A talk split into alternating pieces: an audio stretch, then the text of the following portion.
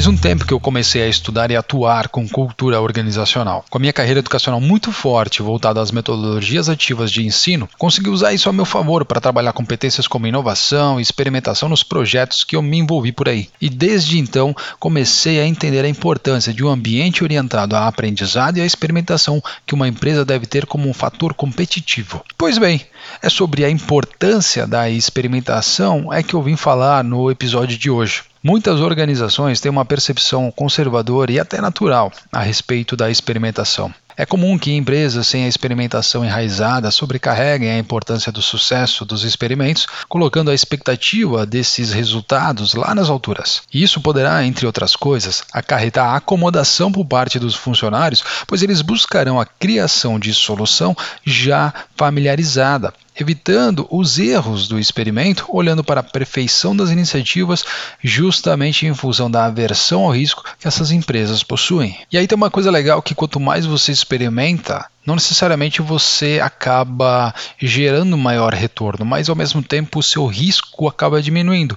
É o que a empresa Booking.com acaba nos ensinando. Eles apontam que apenas 10% dos experimentos que são gerados por lá geram de alguma forma resultados positivos para a empresa, mostrando que as hipóteses de melhoria validadas em um teste AB, por exemplo, testados de forma aleatória em usuários da plataforma, costumam ter resultados melhores do que os processos que a empresa já considerava considerava até consolidado, como por exemplo os processos de venda ou até mesmo a, a, a taxa de usabilidade que eles tinham no site.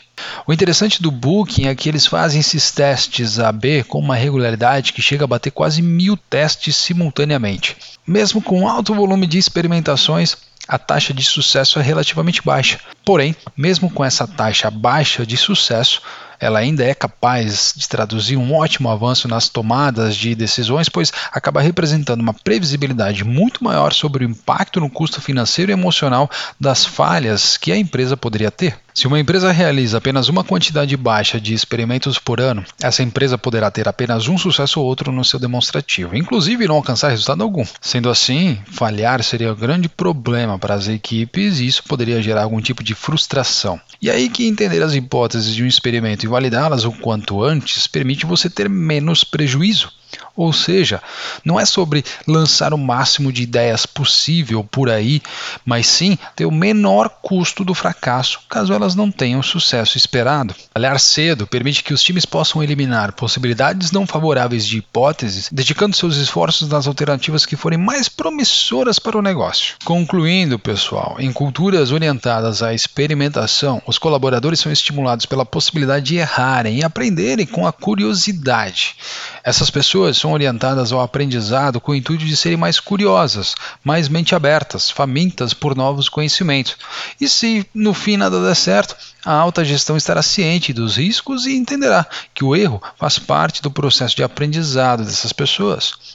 E assim, fica para nós a responsabilidade de nos provocarmos aí cada vez mais com a curiosidade e a vontade de provocar mudanças internas, orientada, lógico, sempre à melhoria das experiências do nosso cliente final. Fomentar a competência da argumentação, por exemplo, dentro da empresa, fortalecendo a capacidade de se interessar pelos problemas internos e resolvê-los, é o nosso desafio quando falamos de um ambiente mais orientado ao aprendizado.